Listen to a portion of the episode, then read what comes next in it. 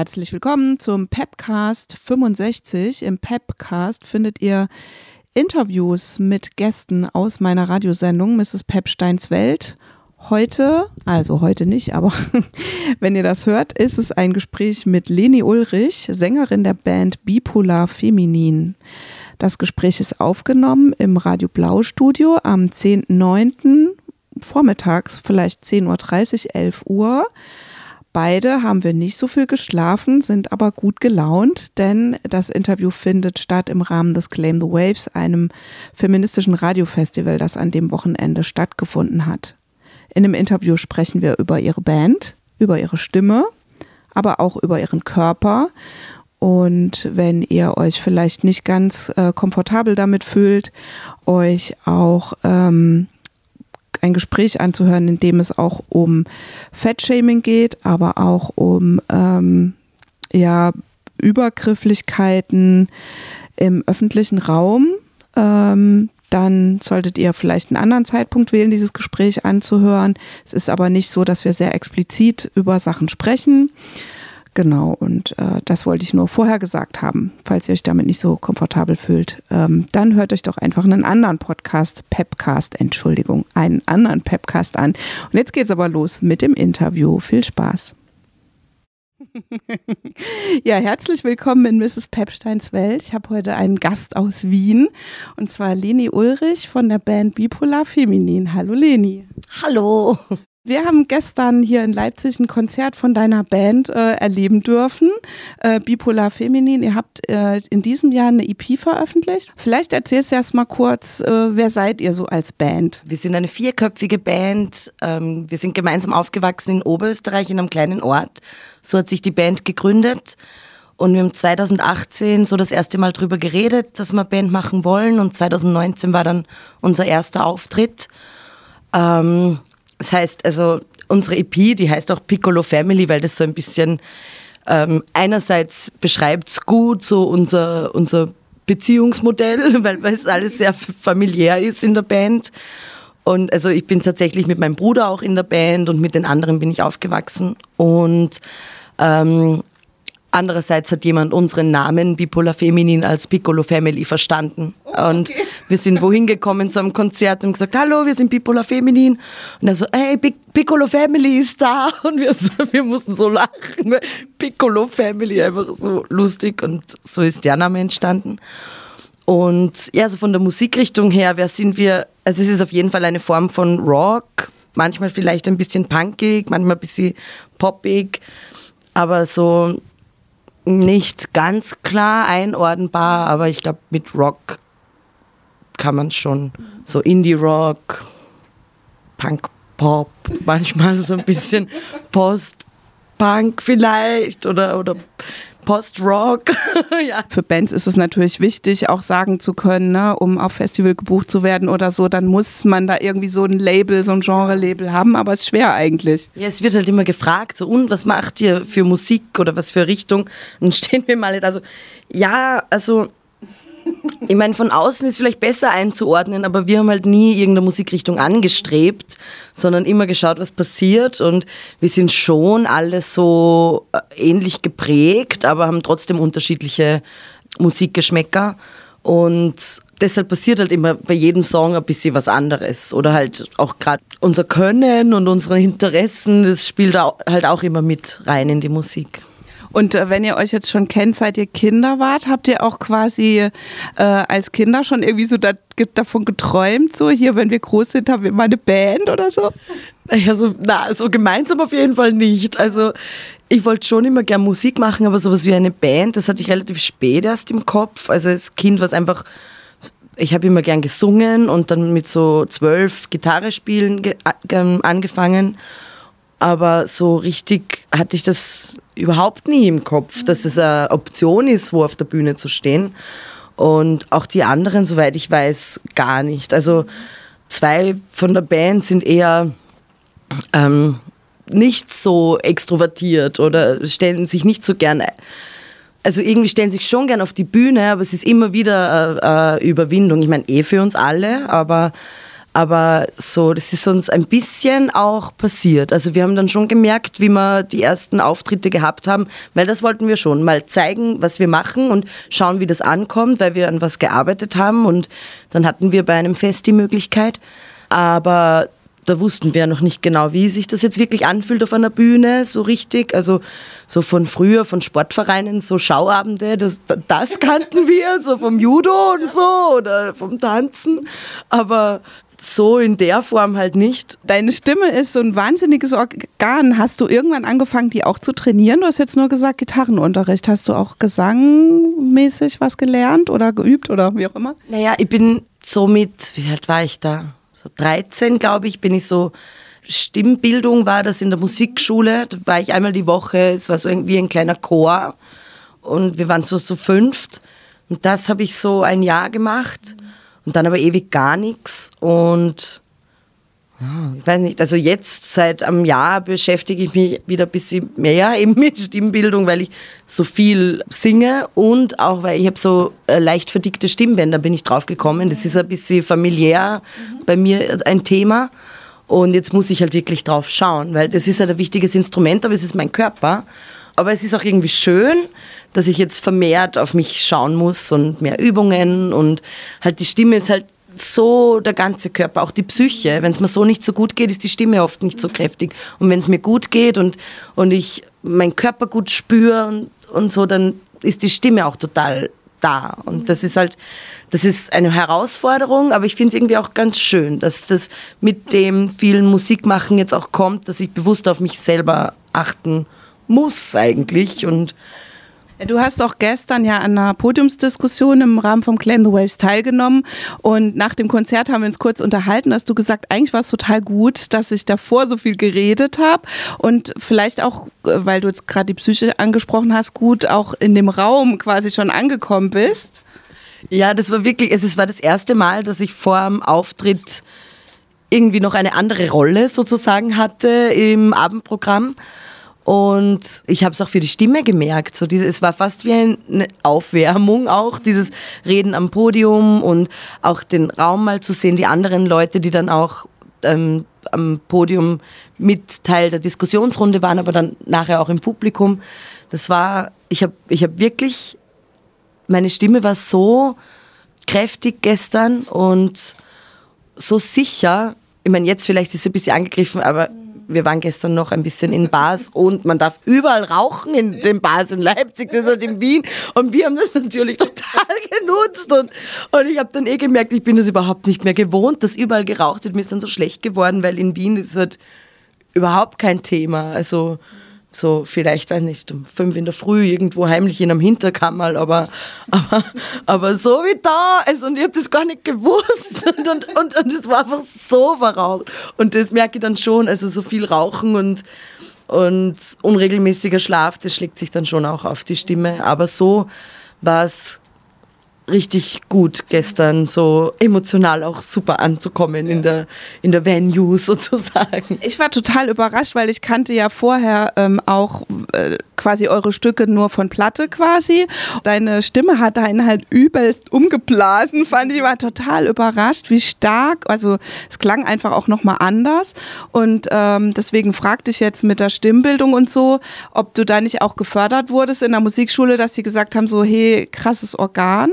Also ich habe das eigentlich nie gehört. Es ist erst jetzt so, dass ich da so oft so die Rückmeldung bekomme und dass ich auch selber merke, also total manchmal auch selber überrascht bin, was da alles rauskommt und was für ein Volumen ich habe in der Stimme und, und wie viel Kraft. Und aber so war das wirklich nie Thema. Also auch von außen, ich habe halt immer gern gesungen und habe dann immer mal geschaut und ob ich da, also was ich, wo ich denn singen könnte. Ich, ich war auch kurz mal in einer christlichen Musicalgruppe. Weil das war so das Einzige, was es in der Umgebung gegeben hat. Und da war ich so zehn oder so. Das, da habe ich das Ganze noch nicht so hinterfragt. Und, und das war total schräg, aber auch super, so in einer großen Gruppe zu singen und, und so ein bisschen tanzen und Kostüme. Das hat mir schon auch sehr gut gefallen. Aber sonst war das nie so Thema. Also es ist eher so, dass ich es jetzt auch mir oft selber dann, wenn ich mir Dinge anhöre, denke mir so, boah, voll schön so, so voll intensiv. Und also es ist super für mich, dass ich in die Situation jetzt gekommen bin und, und mich auch bewusst halt dahin bewege, jetzt als Musikerin zu sein und Sängerin zu sein, weil ich dann selber jetzt viel mehr noch mich kennenlerne und so sehe, so, wow, was ich alles kann und das ist voll schön und ja, aufregend. Die Texte, lagen die schon irgendwie so in der Kammer oder hast du die dann auch alle so runtergeschrieben, als klar war, ihr tretet auf oder ihr braucht Songs? Ja, es war so eine Mischung. Also sie sind am Anfang so entstanden, weil wir gesagt haben, hey, wir wollen eine Band machen. Und dann habe ich wirklich das erste Mal eigentlich so richtig angefangen, Musiktexte zu schreiben. Also ich habe früher viel so Notizen geschrieben und so Tagebücher und so teilweise auch so Gedichte ein bisschen, aber das waren immer so Phasen. Da hat es mir ein bisschen interessiert, dass ich schreibe und dann war das wieder uninteressant. Und ja, dann hatte ich irgendwie so eine Phase, wo ich Texte schreiben wollte und, und wo ich eben eine Band wollte. Und da ist dann relativ viel entstanden, aber vieles, was wir halt entweder nie gespielt haben oder ziemlich schnell wieder verworfen haben, nachdem wir es gespielt haben. Und jetzt ist so ein stetiger Prozess, also dass ich immer, ich mache das so, dass ich irgendwas höre oder mir irgendwas denke, was, was, was ich finde, das klingt wie ein Song und dann schreibe ich das irgendwo auf oder ins Handy und dann nehme ich mir immer wieder Zeit und setze mich hin und schaue mir die Notizen durch und was mich dann anspricht und wo ich im Moment noch eine Emotion dazu habe, eine tiefsitzende, dann schreibe ich das nieder. Also meistens sind das auch so Phasen, wo ich mich hinsetze zum Schreiben, wo ich so Unruhe in mir habe und mir denke, ah, und ich brauche irgendein Ventil, wo ich jetzt diese Emotionen, die ich habe, mit denen ich nicht umgehen kann, rausbringen kann aus mir, weil, es mir zu viel sind in mir. Und da hilft mir das, das Texten beziehungsweise auch das Singen. Das Singen eigentlich noch viel mehr, aber das Texten schon auch gut und das gibt sich ja die Hand bei mir. Und ja. Emotionen ist ein gutes Thema. Da sind sehr starke Emotionen in eurer Musik. Ich liebe das. Das ist, das ist richtig toll, äh, weil man das auch so ein Stück mitfühlt und manchmal auch so das Gefühl hat, ah, das ist jetzt schon, wie man in Österreich vielleicht sagen würde, zu arg. Es ist manchmal auch schwer aushaltbar, was du singst. Toll ist ja halt, durch deine Stimme versteht man auch alles sehr gut. Manchmal gibt es ja auch so Band, dann nuschelt sich das dann so weg.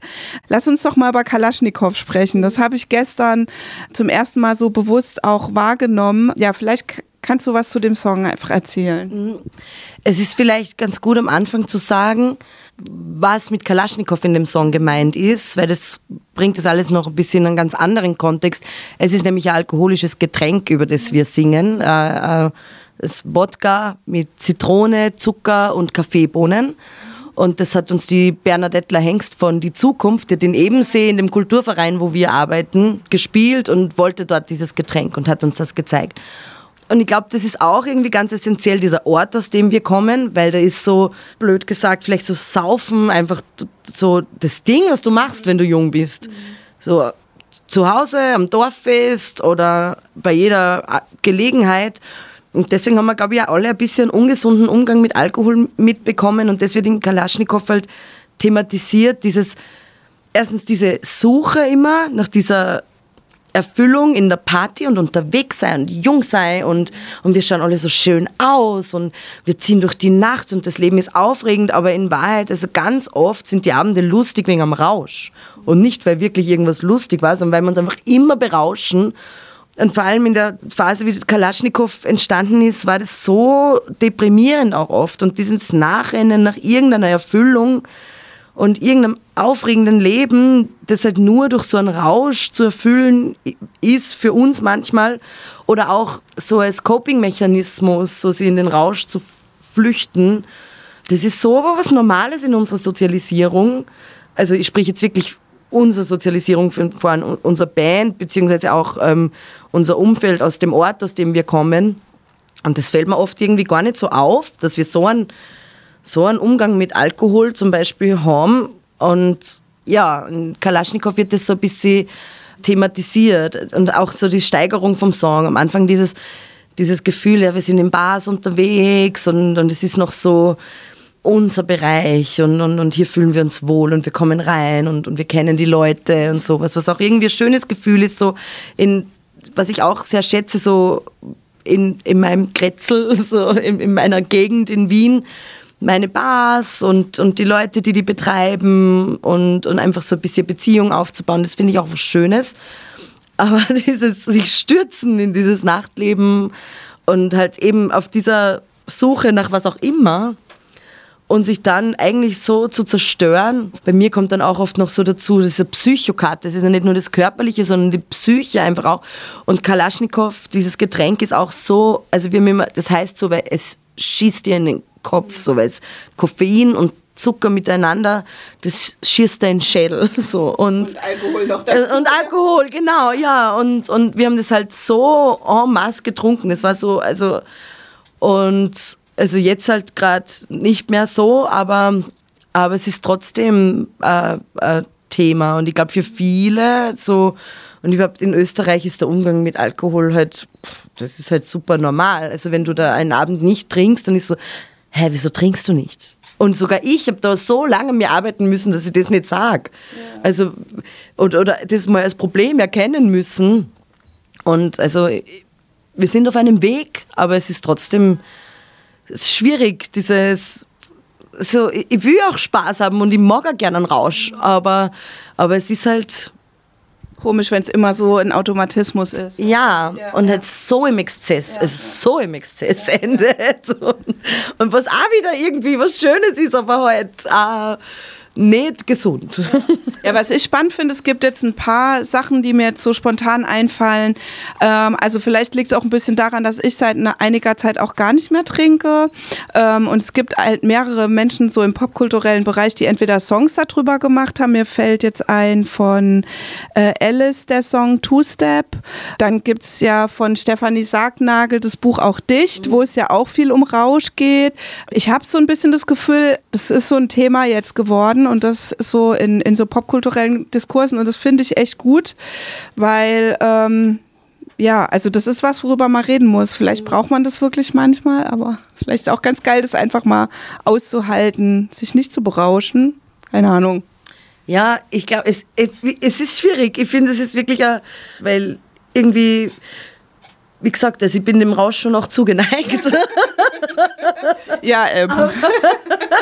aber, aber ich weiß halt, dass das ähm, nicht gut ist für meine psychische Stabilität, so wenn ich wenn, wenn das zu, zu viel wird. Ja. Dann lass uns mal noch über einen anderen Song reden. Ähm, Süß lächelnd ist ja ein Song, äh, glaube ich, der euch auch eine große Popularität verschafft hat, weil er auch so krass polarisiert ich weiß jetzt gar nicht, was ich sagen soll. Ist es ein äh, Song, in dem du sozusagen mit dem Stilmittel Gewalt gegen Männer agierst?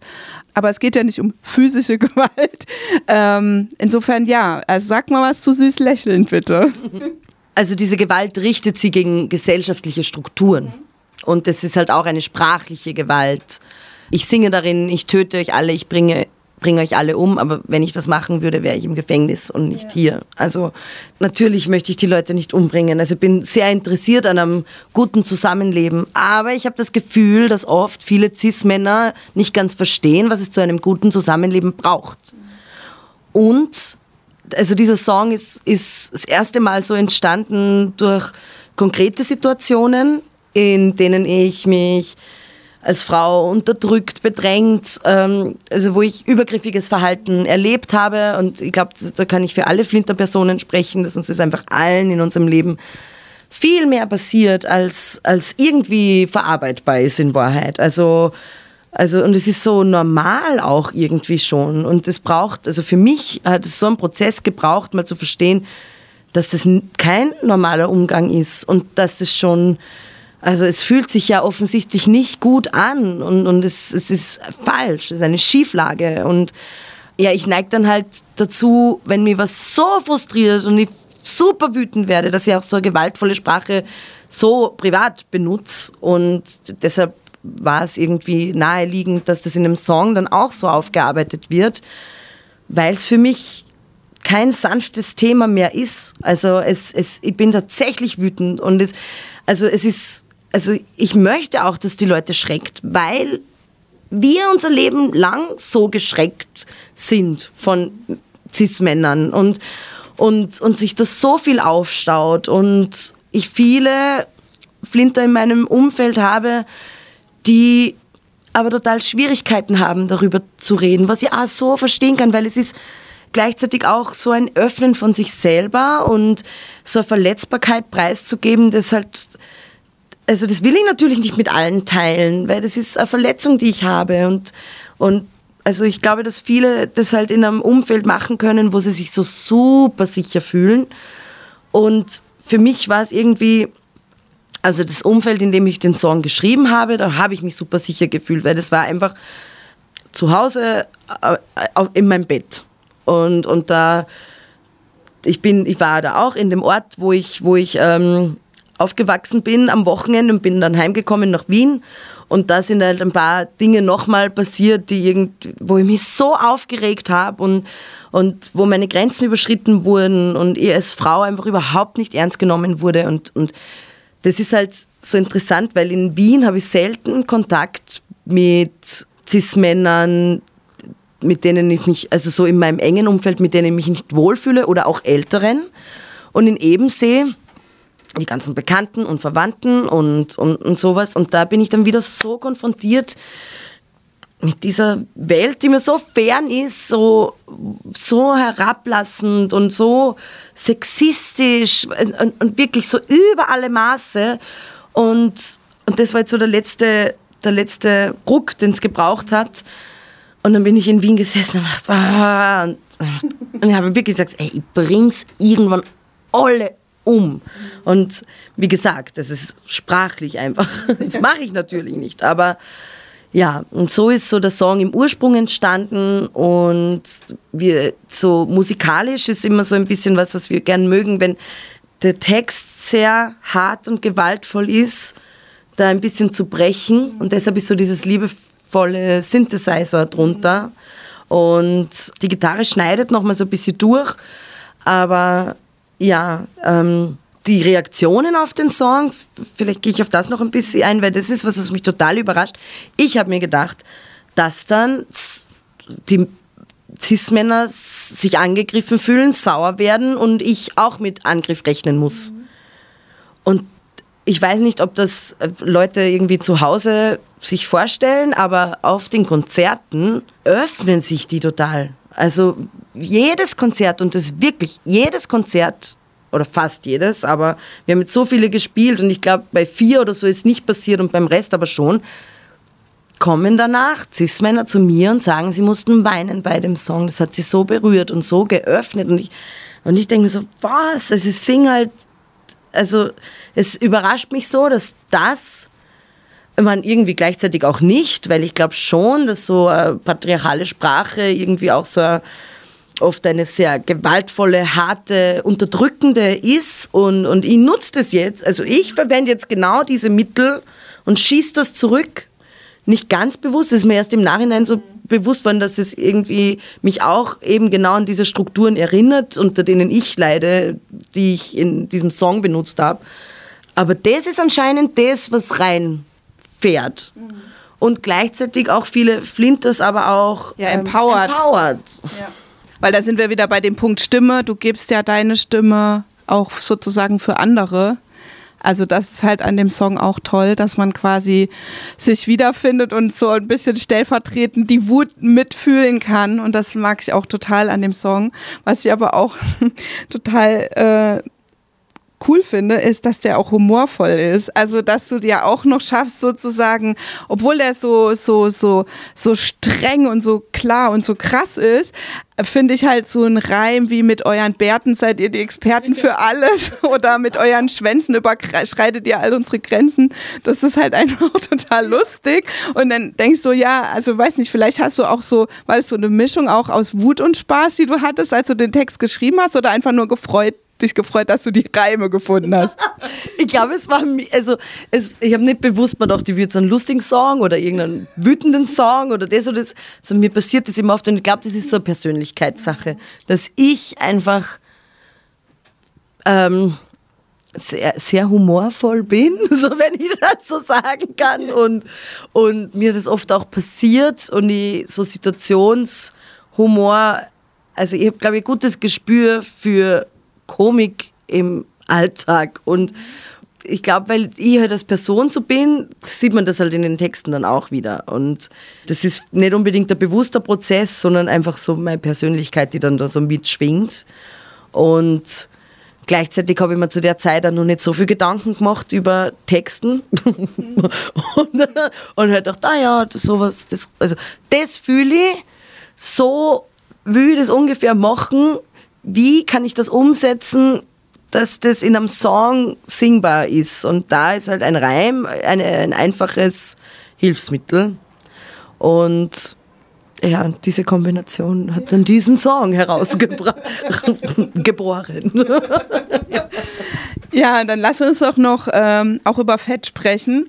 Ähm, also in Fett feierst du deinen Körper und deinen dicken Körper es ist auch ein mega empowernder Song für dicke Menschen. Wir hatten heute früh äh, eine Anruferin, die sich den Song gewünscht hat und die gesagt hat, ich habe den gestern bei euch im Programm gehört und das hat mir so toll gefallen und ich habe mich so gesehen, gehört, gefühlt und ähm, das war jetzt eine Person, die jetzt vielleicht auf den ersten Blick mit dir gar nichts gemein hat, also mindestens doppelt so alt und ähm, keine Ahnung, aber das ist äh, so toll. Ähm, ja, erzähl was zu Fett, bevor ich jetzt hier nur so Lobhudele. Ja, der Song ist so entstanden, ursprünglich, ähm, nicht weil ich mir gedacht habe, ich, ich, ich will jetzt meinen Körper darin feiern, sondern weil der Vater von einer Freundin von mir, also ehemalige Freundin, gesagt hat, ja, super, dass deine Freundin Musik macht, nur schade, dass sie so dick ist. Und, und sie hat mir das auch so erzählt und ich habe gesagt, wieso erzählst du mir nicht? Glaubst du, mich interessiert, was dein Vater von meinem Körper hält? Ugh, so, hä, was? Ich meine, du, ich verstehe nicht, warum das so normal ist, zu, über jemanden zu sagen, also Väter von Freundinnen meinen Körper beurteilen und dick sind, stell dir vor, der Vater würde sagen, die ist so dünn und sexy oder keine Ahnung, das ist so komisch und, und aber weil es eine Beleidigung ist, ist es okay und dann habe ich gedacht, na, na, ich will nicht die arme Dicke sein auf der Bühne, weil das bin ich absolut nicht. Und das ist immer so eine Rolle, wo ich und ich glaube viele dicke Personen einfach so reingedrängt werden, diese Mitleidsrolle. Wegen unserem Körper passt irgendwas nicht mit uns. Und sind wir irgendwie nicht schon gut, aber halt dick so. Oder du machst das schon so, aber dein Körper, mh. Mm. Und ich sehe mich einfach überhaupt nicht so. Mein Körper ist für mich keine Last, sondern so immer schon, also ich war immer schon dick und ich hatte dann so Teenagerphasen, wo ich aufgeschrieben habe, was ich gegessen habe, jeden Tag laufen gegangen bin und vor lauter Selbsthass ist es irgendwie gegangen und da war das erste Mal, wo ich dann so ein bisschen dünn war, aber ich habe mich es war so furchtbar. Es war so furchtbar. Und dann habe ich mir irgendwann gedacht, ich glaube, das ist einfach nicht meine Körperform. Ja. Ich glaube, es ist wirklich einfach nicht meine Körperform. Also wenn es das sein sollte, dann heißt das so ein unlustiges, furchtbares Leben, das so, äh, ja, halt einfach nicht schön ist für mich. Und wofür, dass von außen die Leute finden, ich bin schön und gesund. Und ich fühle mich aber überhaupt nicht schön und also schön weiß ich nicht, aber gesund und, und nicht, nicht fröhlich. Und ich glaube dann halt auch nicht schön, weil wenn es mir nicht gut geht, dann fühle ich mich nicht schön, sondern dann fühle ich mich scheiße. Und, und, und, und das, das ist halt so absurd für mich immer gewesen. Also relativ schnell dachte ich mir schon, hä, wieso ist das so? Also es ist so seltsam als dicke Person, das ist immer so, egal was ich mache, mein Körper ist Thema. Und, und, und äh, wenn ich ganz was anderes mache und, und dann habe ich mir gedacht, so und jetzt mache ich ihn zum Thema. Und aber so, dass das für euch überhaupt, dass ihr das nicht mehr nehmen, dass ihr dieses Wort oder auch so fett, oh Gott, du bist fett, das ist ja voll das schlimme Wort und das ist voll, wer möchte denn das?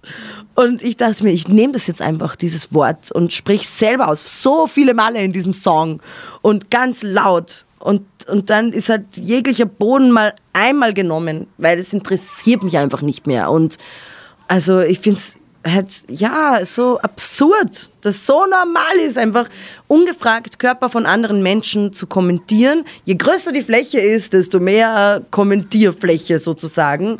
Und, und das ist so eine gestörte Entwicklung einfach. So was ich halt auch toll finde, aber an dem Song ist sozusagen dieses, das ist, es bietet halt auch ein bisschen Erklärung so für Leute. Also da, ne, die, die halt so, das ist ja ganz oft auch so, wenn Menschen so dicke Körper kommentieren, ist es ja die Angst, vom eigenen Kontrollverlust, habe ich schon so. Also eigentlich geht es gar nicht darum, dass die unsere dicke Körper blöd finden, sondern es geht darum, oh, ich könnte vielleicht auch dick werden, das wäre aber scheiße, dann ja, sehe ich ja genauso aus. Angst vom Dicksein. Also es ist schon wieder ja. in einer Art ein bisschen ein blöd finden, so auf die Art. Und was halt auch in dem Song ist, weil was ich dann auf die andere Seite, weil entweder halt es wird so das ist total verwerflich, dick zu sein und irgendwie ekelhaft vielleicht sogar.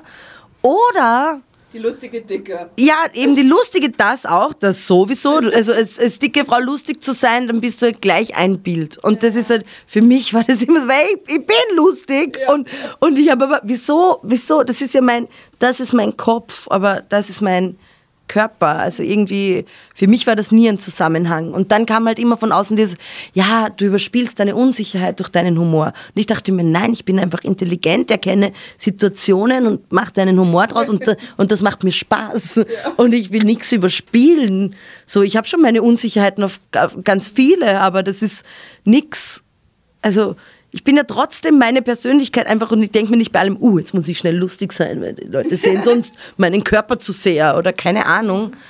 Und, und was dann aber noch dazu kommt, was ich auch seltsam finde, was mir auch oft auffällt, diese Verherrlichung dann wieder von dicken Körpern, nämlich super dünne Menschen kommen zu mir und sagen, boah, das ist so einen, und nämlich das, was ich auch, wo ich auch immer so Probleme, so einen weiblichen, gebärfreudigen, so Naturgöttinnenkörper. Du bist so, so eine Mutter, irgendwie, was denn? Und, und ich habe auch immer gedacht, so, was? Also alleine kleidungsmäßig. Also heute ist vielleicht nicht das beste Beispiel, weil ich gerade einen Rock an und so sehr im Feminin und momentan auch meine Frisur wird sehr, also ist so gesellschaftlich schon sehr feminin gerade alles, aber ich wollte immer, also mir hat es immer eher gut gefallen, so sich androgyn zu kleiden und, und aber dann habe ich halt einen riesen Busen.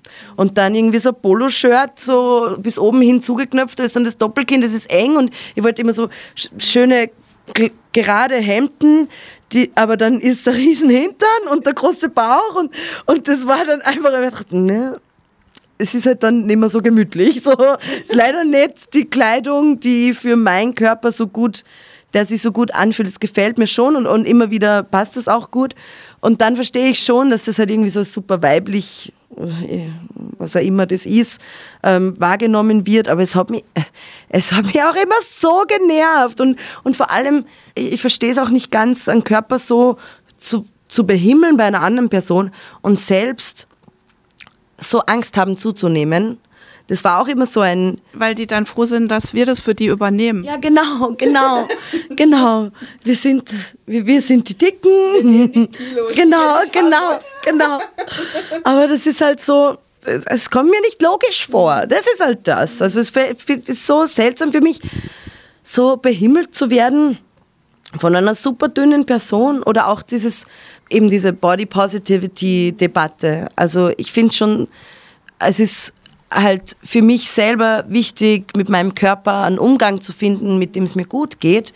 Aber am allerbesten fände ich es halt so eine neutrale Meinung zum Körper zu haben. Ich muss ihn nicht immer feiern und ich muss, muss ihn nicht immer lieben, aber es ist mein Körper und er trägt mich durch mein Leben jeden Tag. Und das ist schon so wichtig, weil ohne den gibt es mich so nicht. Und, und das ist die Beziehung, die ich zu meinem Körper jetzt immer mehr versucht zu haben, der mich einfach so durch so viel trägt, jetzt nach Leipzig gebracht hat und auf die Bühne immer bringt und und und jedes deiner Stimme auch Raum gibt. Ja, meiner Stimme und meiner Stimme super Raum gibt. Also ich glaube schon, dass meine Körperform schon auch nochmal bedeutend ist für, für mein Stimmvolumen. Und Also ich spüre das auch irgendwie und auch dieses, dieses, dieser feste Stand und, und auch beim Herumhüpfen, dann spüre ich meinen Hintern herumschwingen und meine Brüste irgendwie und das ist halt auch nochmal total, also ich spüre halt ganz viel. Es, ich, mein Körper, da ist viel da, deshalb spüre ich auch viel und das ist für mich keine Last, sondern eher ja, halt ein größerer Klangkörper und, und, und äh, mehr zum Bewegen. Was ich glaube ich halt cool fände, wenn es eben nicht so besonders herausgehoben würde. Ne? Hier bei Germany's Next Top Model ist jetzt so ein molliges Model oder so und so eine Person darf irgendwo halt auch als schöne Dicke, aber die muss ja dann auch so curvy sein. Genau. Die darf ja dann keinen Bauch haben. Ja. Also du musst halt Brüste und ein Booty ja. haben, aber so Bauch ist so, naja, ne? Und ich glaube, wir brauchen halt viel mehr so eine Normalität, dass, dass sozusagen verschiedene Körperformen, verschiedene geschlechtliche Identitäten und verschiedene Herkunftsorte und so, dass das halt auch ein bisschen besser repräsentiert wird und dann würden sich eben auch jüngere, dicke Flinters sozusagen da auch nicht, nicht mehr so scheiße fühlen und dann ist auch nicht mehr so einfach, die Körper zu bewerten. Vielleicht. Ja, ich glaube schon auch auf jeden Fall. Also das ist was, was mir, mir am Anfang so auch nicht so bewusst war, aber jetzt merke ich das immer öfter und dass, dass es auch ein Vorbild ist. Einfach so, wie ich ausschaue, wo ich mir denke, ich bin ja immer nur, also äh, weiße Frau aus dem Dorf. Also ich, ich habe jetzt nicht, also ich bin nicht nur dick, aber sonst habe ich immer nur ein super privilegiertes Leben. Und das ist schon irgendwie so ein Schritt, also ähm, der mir irgendwie jetzt auch bewusst wird, dass äh, das eine gewisse Vorbildrolle ist, wenn ich mich so, wie ich bin, äh, auf eine Bühne stehe. Und das ist schon schön für mich. Also vor allem, weil, weil also gerade so als Kind und Teenagerin, ma, so viel geweint. Warum bin ich die Dicke? Weil ich habe ich hab, ich hab so viele Diäten. Also seit, ich, seit ich auf der Welt bin, also nein, seit ich auf der Welt bin, aber seit ich mich erinnern kann, bin ich dick und mache Diäten. Als Kind immer. Das war so normal. Und alle hatten immer so Angst, ah, sie ist dick, oh je, oh je, oh je, oh je, oh je, sie muss abnehmen, sie muss abnehmen. Und, und ich glaube, es geht vielen jungen, dicken Menschen so, dass wir so, so nicht lernen, einen Umgang mit unserem Körper und auf unseren Körper zu hören, wie fühle ich mich denn eigentlich? Fühle ich mich ungesund und unwohl? Weil das ist was, was ich selber nicht mag, wenn ich merke, so, vor allem wenn wir jetzt viel unterwegs sind und so, und es ist irgendwie unregelmäßiges Essen und, und Alkohol und wenig Schlaf, dann merke ich, ich fühle mich nicht gut. Mein Körper wird müde und fühle mich ein bisschen ungesund. Und das ist was, was, was ich selber im Moment nicht so gern mag, diese Gefühle. Und dann schaue ich wieder, wie, was mache ich jetzt, damit ich mich wieder gut fühle. Aber das ist so überhaupt keine Gefühlsfrage, sondern wie schaust du aus? Mhm. Und wenn du dick bist, dann ist es nicht gut. Und dann musst du sofort was ändern. Das war bei mir seit Kind an halt immer schon so. Und ich, und ich bin halt erwachsen und erfolgreich immer noch dick. Weil viele sind halt als Kind dick und dann werden sie aber erwachsen, werden sie schön. So. Und dann nehmen sie ab und dann alle so, wow, schau, wie die, wie, wie, wie die jetzt toll aussieht. So. Aber ich immer noch in meinem Körper. Und so gegen alle äh, Widerstände habe ich mich, bin ich nicht weniger geworden, so eher mehr. Es gibt jetzt mehr von mir. Also ich, ich äh, äh, glaube halt voll, dass so Erwachsene, also gerade weil du jetzt so von Kindheit und Jugend gesprochen hast, dass Erwachsene halt auch dann so als, als so Bezugspersonen, Eltern oder so, dass die halt dann auch Angst haben, so, ah, wenn die jetzt weiter dick bleibt, ist sie dann später halt diesen Anfeindungen ausgesetzt. Ne? Das ist halt auch irgendwie so, eine, so ein scheiß Kreislauf, wenn man dann so in jungen Jahren schon mit diesem Diätquatsch anfängt. Ja. ja, lass uns mal das Thema wechseln. du hast eben auch gesagt, als du das erzählt hast mit den Kleidern und so, mit den Klamotten, da ist mir aufgefallen, dass wir noch gar nicht über euren Bandnamen gesprochen haben und zu dem, also mit, über den würde ich gern auch noch mit dir sprechen. Also was bedeutet das bipolar? Ist es ein Gegensatz zu feminin oder ist es sozusagen eine, eine bipolare Persönlichkeitsstörung? Was sozusagen steckt hinter dem bipolar? Also das bipolar feminin ist so gemeinsam, zu, also das eine Wort mit dem anderen in der Kombination, das ich so interpretiere. Äh, ja, ähm, es ist so dieses äh, zweipoligen, wirklich zwei Extreme, weil einer, wie ich zum Fem Begriff feminin stehe. Weil einerseits sehe ich schon, es hat mir oft geholfen in meiner Entwicklung und ich sehe mich als Frau und ich, ich, ich mag das auch gern und fühle mich wohl und ich, ich feiere Frauen und Flinters rund um mich und aber gleichzeitig und das war für mich lange irgendwie so feminin, ähm, als Frau feminin sein. Das so, so in der Pubertät und vor allem, das war immer das, was ich angestrebt habe. Ich mag eine schöne Frau sein. So.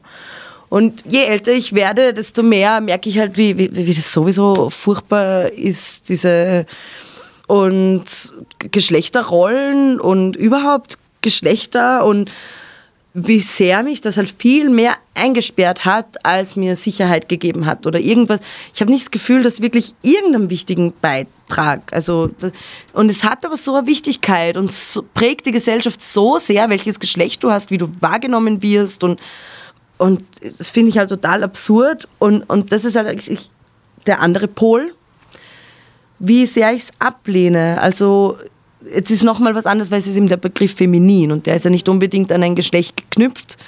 Aber das ist halt was, mit dem ich immer sehr Probleme hatte, dass diese Zuschreibung, feminin sein zu müssen und so auch so, es gibt diesen Rahmen, so ist feminin und wenn du da nicht drin bist, dann bist du es nicht mehr. Also und, bei, und mir ging es halt oft so, dieses zu laut sein ist nicht so feminin, eben großer Körper, eigentlich dann auch nicht mehr so, also ab einem gewissen Punkt, eben so Kurven und so, großer Busen, großer Hintern, das ist schon noch feminin. Aber wenn, wenn dann der Bauch noch groß ist und Doppelkinn und so, mm, nicht mehr so. Also feminin ist auch oft so an gesellschaftliche Attraktivität geknüpft, habe ich das Gefühl. Und das lehne ich halt total ab, weil es nur einsperrt, niemanden irgendwas bringt, sondern nur dazu führt, dass sich viele Leute nicht gut fühlen. Und ich habe das Gefühl, das ist auch immer so in, in, meinen Texten oft so, bin ich auf der Seite emotional und aber auch da drüben. Also entweder ich liebe was total oder ich hasse was total oder ich, ich freue mich und fühle mich ganz euphorisch oder ich bin ganz tief am Boden. Und also ich weiß nicht, das ist irgendwie so passiert, der Name. Und damals habe ich mir auch noch nicht gedacht, dass ich dann so viel unterwegs bin mit dem Namen und der Band und auf Bühnen stehe. Und, und es war eher so ein wie vieles, so da, auf einmal da und dann ja, nehme ich gleich. So, ja. Lass uns noch über einen Song reden, den du dir jetzt einfach aussuchst. Ja, dann würde ich vielleicht über Songs reden, die kommen. Ja, gerne. Und wir haben jetzt, jetzt kommen zwei Singles und dann jetzt im Oktober nehmen wir das Album auf und das kommt dann nächstes Jahr, im Frühjahr hoffentlich. und jetzt die beiden Singles ähm, ist einmal Herr Ahne heißt das eine und das andere Matrose. Und vielleicht kurz zu Herr Ahne. Das ist ganz, ganz am Anfang entstanden. Das war so der zweite Song, den wir gemacht haben, weil wir ein Fan vom Schlagzeuger von Tokotronic, von Arne Zank sind. Und Tokotronic uns einfach auch sehr geprägt hat. Und die haben jetzt auch zwei Konzerte in Wien gespielt und wir konnten nicht dort sein, weil wir einmal in, am Donnerstag in, in Wien gespielt haben und jetzt gestern hier, was eh total schön ist und das ist jetzt einfach so. Ähm, aber hoffentlich sehen wir sie trotzdem bald wieder mal. Und ähm, das ist so ein, eine tagträumerische Geschichte und aber auch ein bisschen eine Unruherinnen-Stiftungsgeschichte. Und also wir ziehen durch die Stadt und zünden Dinge an in unseren Köpfen und das wird alles so ein bisschen begleitet von Anne Zank. Also ist, wir haben uns einfach gedacht, wir glauben, das ist voll der liebe Typ und mit dem würden wir gerne mal durch Hamburg ziehen. Und so ist der Song halt irgendwie entstanden und gleichzeitig waren wir in unseren Köpfen so ein bisschen auf Krawall gebürstet und, und ja, also kurz zu dem Song. Und Matrose ist der andere Song, das ist so meine erste Liebeskummernummer. Also das, der, der Kummer ist eh schon lange her, aber dann habe ich dieses Lied geschrieben und ich weiß doch, ich weiß wirklich damals, meine Liebe wurde einfach nicht erwidert auf die Art und Weise, wie ich das brauche und das ist halt, ist eh gut, diese Erkenntnis gewesen, aber es tut halt weh. Und, und das war auch, ich wollte irgendwie nie so Liebeskummernummern machen, aber dann dachte ich mir, hä, wieso ist irgendein Gefühl dann nicht okay? Also so, nur weil das halt jetzt so nicht so kräftig ist, sondern eher so ganz verletzt und sanft, dann hat es trotzdem Relevanz. Für mich auf jeden Fall. Und wenn es für die anderen nicht so ist, auch okay. Und genau, ja, und das ist so ein Song, der mir selber so gut gefällt, wenn ich ihn mir anhöre. Also wir haben jetzt so die ersten Mischungen bekommen und ich habe jetzt ähm, am Donnerstag, bevor wir gespielt haben, in der Dusche so dreimal das Lied hintereinander und immer mitgesungen, weil ich, ich selber so schön finde. Und ja, ähm, genau. Und damals, wie dieser Kummer passiert ist, weiß ich noch, wie ich das Lied geschrieben habe, war ich so, irgendwann spielen sie das vielleicht im Radio und dann hört dieser Idiot das. Das ist so ein bisschen wie zu spät von die Ärzte, ne? Warum hast du mir das angetan? Dann ist es zu spät, dann bin ich ein Star und du läufst hinter mir her. Und jetzt denke ich mir eh so, oh je, oh Gott, also, dass ich so diese Gefühle gehabt habe, so, ah, und dann, und dann bin ich aber etwas und dann wirst du mich wollen, aber ich werde dich nicht mehr wollen. Und dann denke ich, ah, naja, ich meine, keine Ahnung, also, es ist schon schon, es ist komische Gedanken irgendwie.